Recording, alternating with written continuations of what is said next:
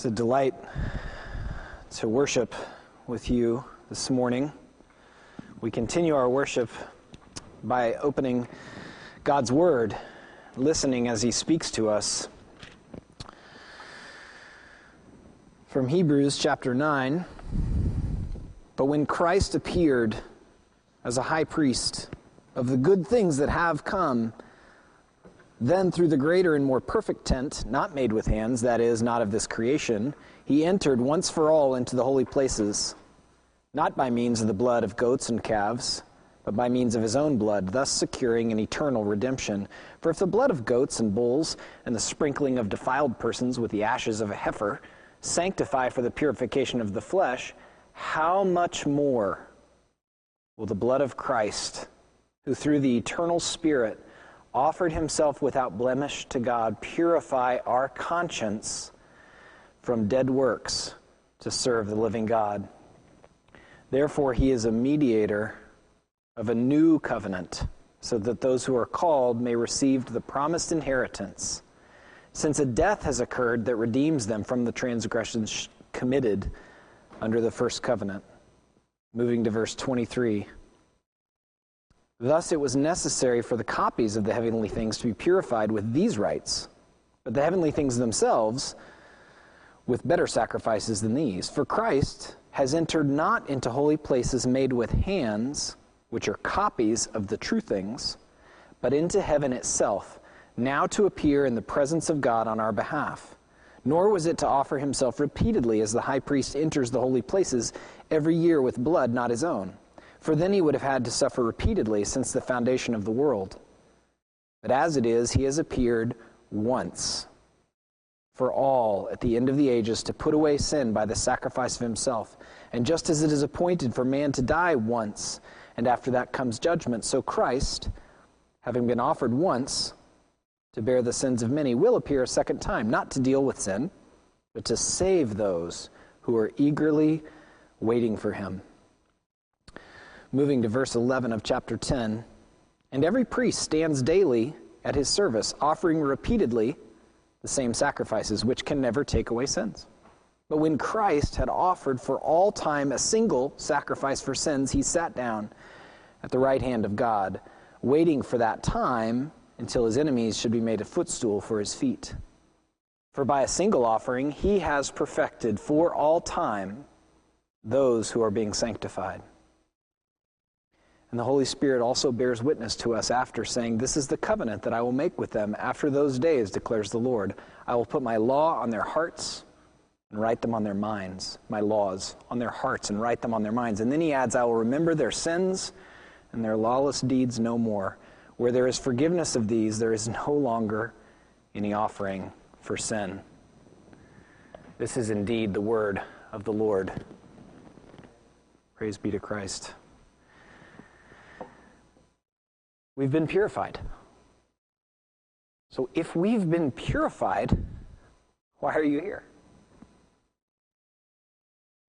If you're not accomplishing anything in a cultic or a religious sense, like there's no, there's no transaction happening in corporate worship, then why are you here? The writer stresses with, with a flourish stresses so strongly the once and for all of the work of Christ. The new, he's, he's quoting Psalm 40, he's referencing um, Psalm 2, I believe. He's quoting Jeremiah 31 so clearly that Jesus purifies us, and that's done one, once. And, and Hebrews is such a phenomenally interesting book. Quotes the Old Testament more than probably any other, with the exception of Revelation. And yet, the point that he's making is, is relatively simple. And I think the application of the book of Hebrews is almost so mundane that we wouldn't, we wouldn't naturally believe it if we weren't paying attention to the book. And I'll get to that in a minute. The part that I didn't read from Hebrews chapter 9 is about uh, the most holy place. I'm looking now at, at chapter 9, verses 1 through 10. Now, even the first covenant had regulations for worship and an earthly place of holiness, for a tent was prepared. The first section, in which were the lampstand and the table and the bread of the presence, it is called the holy place. Behind the second curtain was a second section called the most holy place, having the golden altar of incense and the ark of the covenant covered on all sides with gold in which was a golden urn holding the manna and Aaron's staff that budded, and the tablets of the covenant. Above it were the cherubim of glory overshadowing the mercy seat. Of these things we cannot now speak in detail. Kind of sounds detailed, but that's his sermonic style of writing. Verse 6 These preparations having thus been made, the priests go regularly into the first section, performing their ritual duties. But into the second, only the high priest goes, and he but once a year and not without taking blood, which he offers for himself and for the unintentional sins of the people. By this, the Holy Spirit indicates that the way into the holy places is not yet opened as long as the first section is still standing, which is symbolic for the present age. According to this arrangement, gifts and sacrifices are offered that cannot perfect the conscience of the worshiper, but deal only with food and drink and various washings, regulations for the body imposed until the time of Reformation. But the text that we already read says there is a sacrifice that purifies and uh, that purifies our conscience. Isn't that what we want? Don't we long for our consciences to be at rest? If this is true, what the writer of Hebrews details about the new covenant, it changes everything. It means that we trust God not so that we obey God, not so that He will. We worship not to gain His affection, but because. Instead of if we do this religious thing, we receive. It's because of what He did, we receive. And chapters 9 and 10 live in this beautiful tension of the reality of earth, the reality of the eschatological promise, because when, when the writer talks about an eternal promise, he's talking about not just in this life and not just in heaven, but when Jesus makes his enemies a footstool. That's a reference to his return, utilizing the language of the Psalms. All of it is different. The claim here that Jesus' work is entirely complete with the one time, with, through his, his work means that all of our actions towards God are a response of love. They're because, not if. Confession, I think, is the most poignant version of this because confession is a gift if all of this is true. We're not to feel guilty before, during, or after because of what a gift it is and because his work is completed. So then, back to my question why are we here if we've been purified? We long to be formed. We long to continue to be formed by the songs that we sing. That our heads and our emotions and our very being would be full of the truth. We long through confession to learn to confess joyfully because that's what it means to be a human is to confess to God and neighbor. That's part of the process by which we are matured. In chapter 10, verse 14, there's that, that word, sanctify. And it might sound like a churchy word to you. It's such an important word because we've been purified and we are being sanctified. So when we show up, that's what's happening. We're being formed. Why? To serve. And that's the truth that is that seems odd to the world and yet for Christians it's freedom. If God exists and we are the creatures made in his image, the way that we worship or the, that what that uh, back up.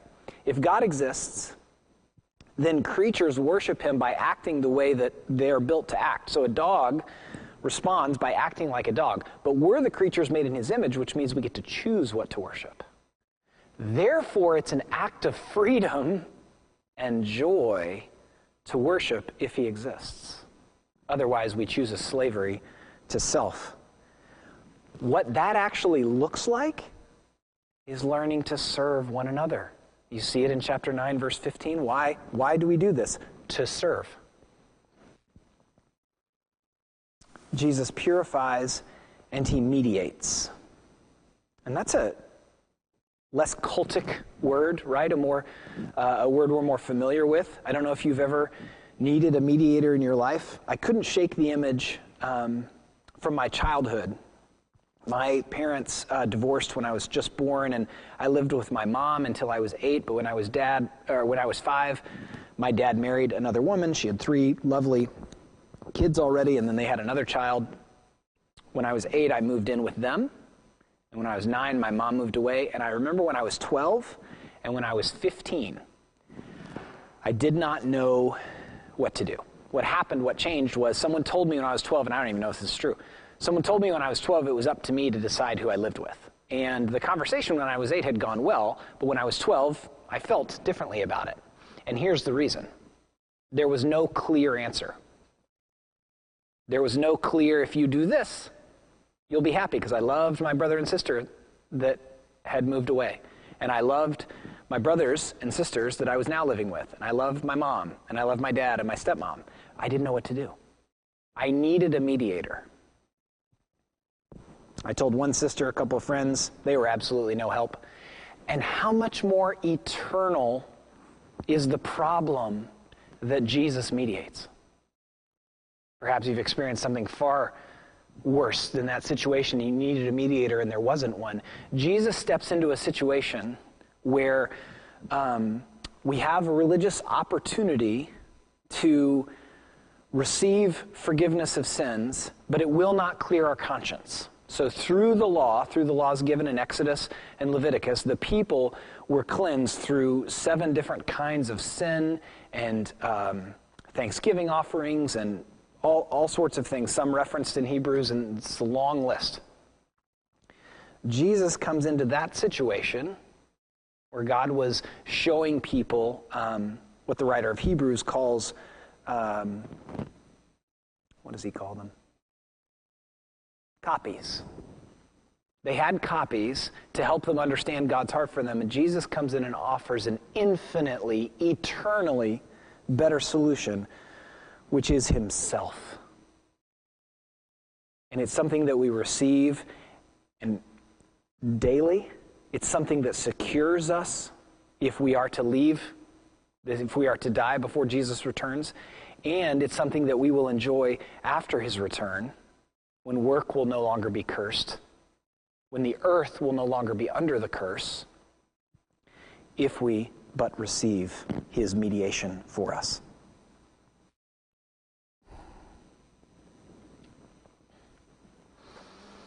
Read the beginning of um, or I read the middle of chapter 9, then I went back to the beginning. Now I'm going to read verses 16 through 23, talking about Jesus as mediator. For where a will is involved, the death of the one who made it must be established. Still true today. For a will takes effect only at death, since it is not in force as long as the one who made it is alive. Therefore, not even the first covenant was inaugurated without blood. For when every commandment of the law had been declared by Moses to all the people, he took the blood of calves and goats with water and scarlet wool and hyssop and sprinkled both the book itself and all the people, saying, This is the blood of the covenant that God commanded for you. And in the same way, he sprinkled with the blood both the tent and all the vessels used in worship. Indeed, under the law, almost everything is purified with blood, and without the shedding of blood, there is no forgiveness of sins. The writer of Hebrews is talking to people who are very familiar with the sacrificial system, and he's explaining it in what would seem to us like a long way, but this would be shorthand for them. When he says the law is given to Moses, that's over 600 laws. To show how temporary those were. Those were provisional at best. He goes to specific, rhetorically interesting pains to say in that system, the best that happens is you feel a little bit better and then you're increasingly weighed down throughout the course of the year until we go back to the Day of Atonement. And so while that is what they had and it was provision, it doesn't even compare to receiving the work of Christ by faith. even though they were provisional, they cannot cleanse the conscience, right? Religious actions can never cleanse our conscience. But receiving the work of Christ once and for all, done, finished, tetelestai, Jesus' last word, it is finished. Here, the writer of Hebrews in verse 12, once in verse 26, uh, contrasting it with repeatedly, almost aggressive negative language, and then switching to once. He says, he, but uh, he has appeared once. Verse 27, man dies once. And then verse 28, so Christ, having been offered once, it means it's finished. This changes everything about how we approach religion through Christ. Verse 12 and verse 24 of chapter 9 say that Christ entered our world. And the, the whole tone of this chapter and the next chapter are ones of solidarity. So he's not only explaining that Jesus purifies and that Jesus mediates, but Jesus can relate. He's already gone to, to pains to talk about this. He has experienced, from a feeling standpoint, what we have experienced and is God. Therefore, purified us and mediates. Though we wait.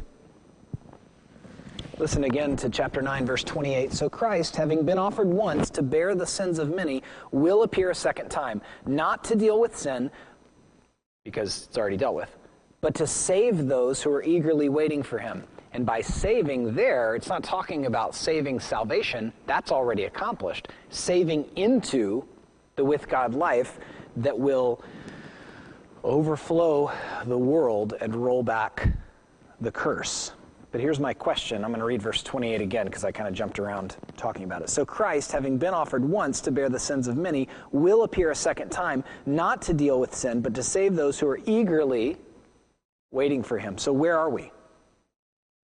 We're after the been offered once, and we're before will appear a second time, right? And you're like, I, this is the most obvious, basic Christian point ever. Yes, but the New Testament brings it up over and over and over and over again to encourage us to persevere, specifically to continue lo- loving one another. Eagerly waiting Jesus does not mean eager to escape this world. The scriptures never teach that heaven is the point. I know that sometimes you long for heaven with an incredible amount of curse fatigue. You are so sick of injustice and violence and death and disease and dying and how incredibly capable people are at hurting one another. So you long to be released from that, and you will be. What the writer of Hebrews is talking about in terms of eagerly await is we eagerly continue to follow him. We're grieved at the effects of the curse. We're willing to take up our work in light of Christ's, specifically to learn to love one another. The writer is going to talk about the, uh, the law in chapter 10 starting in verse 1 For since the law has but a shadow of the good things to come instead of the true form of these realities, it can never, by the same sacrifices that are continually offered every year, make perfect those who draw near. So obedience can't make you perfect, or me. Otherwise, they would not have ceased to be offered, since the worshippers, having once been cleansed, would no longer have any consciousness of sins. But in these sacrifices, there is a reminder of sins every year. For it is impossible for the blood of bulls and goats to take away sin. Verse 3 is saying the law by itself not only can't heal you or cleanse you, but it will, it will increasingly feel oppressive to you. Picking up in verse 5 Consequently, when Christ came into the world, he said, Sacrifices and offerings you have not desired, but a body have you prepared for me, and burnt offerings and sin offerings you have taken no pleasure. Then I said, Behold, I have come to do your will, O God, as it is written of me in the scroll of life, in the scroll of the book. This is amazing. The writer of Hebrews is telling us that Psalm 40, verses 6 through 8, which is what he's quoting, is actually Jesus talking to God about the new covenant. Very cool that the Holy Spirit revealed that to the writer of Hebrews. He wrote it down, and then we get to read it. Picking up in verse 8. When he said above, You have neither desired nor taken pleasure in sacrifices and offerings and burnt offerings and sin offerings, these are offered according to law. Then he added, Behold, I have come to do your will. He does away with the first in order to establish the second. And by that will, we have been sanctified through the offering of the body of Jesus Christ once for all. And you're like, I get it, I get it, I get it, once. Better than the law as a Savior. But we act like we prefer the temporary provision. We believe in instinctive ways and in intellectual ways that religious activity merits something before God. Instead of doing the, the more challenging work, but the more joyful work of receiving and responding.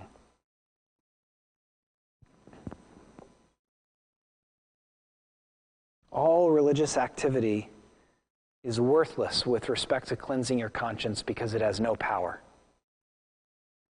But in light of Jesus purifying and coming before us, putting the law in its proper place, the law is not gone, it's fulfilled. The law is now part of the structure that is faith in Christ that guides us. But it cannot save. There is no efficacy with respect to changing God's mind about you with any religious activity. And what is that's actually supposed to be a relief to us. Then, when we worship, we're trusting the Holy Spirit to mature us as worshipers and as those who care for one another. The law is part of the building and is far more beautiful because now we know the, the law can't save. So, what's it actually for? It guides us in the with God life. Uh, the, the reformers, and specifically John Calvin, would summarize it this way The purpose of the law shows us our need, God's holiness, and the joyful life that's available to us because of the work of Jesus Christ. We have an, an eternal inheritance. Chapter 9, verse uh, 15.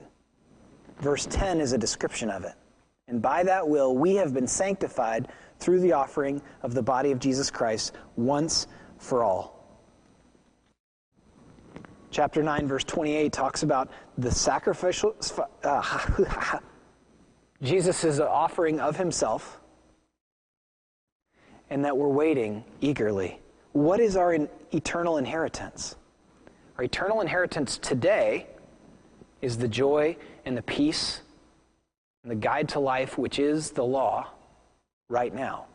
Our eternal inheritance also includes heaven, where our perspective will be widened and we will understand more of God's purposes, though not all of them, because we will still be limited creatures in heaven. Our eternal inheritance is also the new heavens and the new earth, when Jesus has made a footstool for his enemies. It is a rich and ever present inheritance. And so, what do we do? We receive the work of Christ and we walk. That's our role what I find so amazing about chapter 9 and 10 and really the whole book of Hebrews is I think he's really interested in church attendance. I was thinking this morning, what would it be like if we got to sit with the writer of Hebrews and maybe the writer of Revelation is the only other writer I know that's as concerned with church attendance. And we explained how, not, not you, you're all amazing, but others don't prioritize it. How would we explain that to them? Like, look at the energy he, he puts into explaining how much greater the new covenant is than the old. And we would talk about our priorities. And specifically, what concerns him is not simply attendance in corporate worship, which sounds so anemic, unless all of this is true. And then this is where we come to be formed by the work of Jesus Christ. I think it would be comical. For me, I went to an aquarium last week in Boston. We're in this together with my daughter. You know? And part of that's because I needed a break from church because I work here, right? But it's also because I just slip away from what, how do I want to say this? I forget the incredible, immense power, and beauty of the eternal inheritance given to me by Christ. When we receive this, when we understand in trusting faith the difference between the way of Jesus, which is one of receiving, and then walking in light of, it changes everything. You take a command about how spouses are to treat one another with love and respect. If we're doing that not because it gives us favor with God, but because we have received his favor because of Jesus, it frees our conscience to learn to love and respect unconditionally.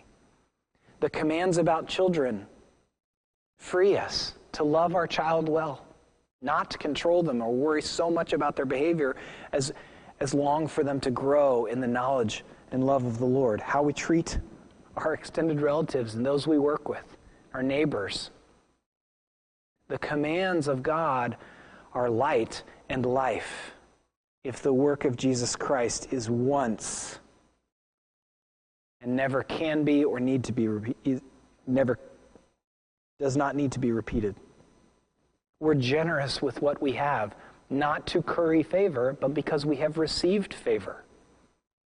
And we know that our time and resources and finances and gifts in the church and outside of the church, but the writer of Hebrews talking in the church, are actually incredibly powerful. Chapter 9, verse 28, and chapter 10, verse 13 talk about waiting. It's a very important Christian practice to eagerly wait for Christ's second return and in the meantime not miss opportunities to love. Hopefully later this week, but perhaps the week after that, we'll know the outcome of the election. And the writer of Hebrews would not understand our disunity over this at all. But after we attempted to explain that, and he either laughed or groaned at our explanation, then he would say, Do not miss the opportunity to serve someone else in the bride of Christ. And he would say that that opportunity in the kingdom is infinitely more important and powerful than the makeup of our politics. Chapter 10, verse 14 says, For by a single offering he has perfected for all time those who are being sanctified. So we have been perfected. When God looks at us, he sees the work of Christ and receives us. But we are still being sanctified and grown up in love for him and for one another. Would you pray with me?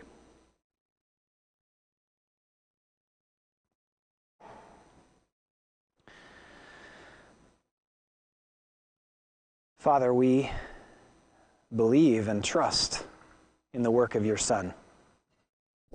And we ask that you change our minds and motivations, our instincts and our thoughts from duty to delight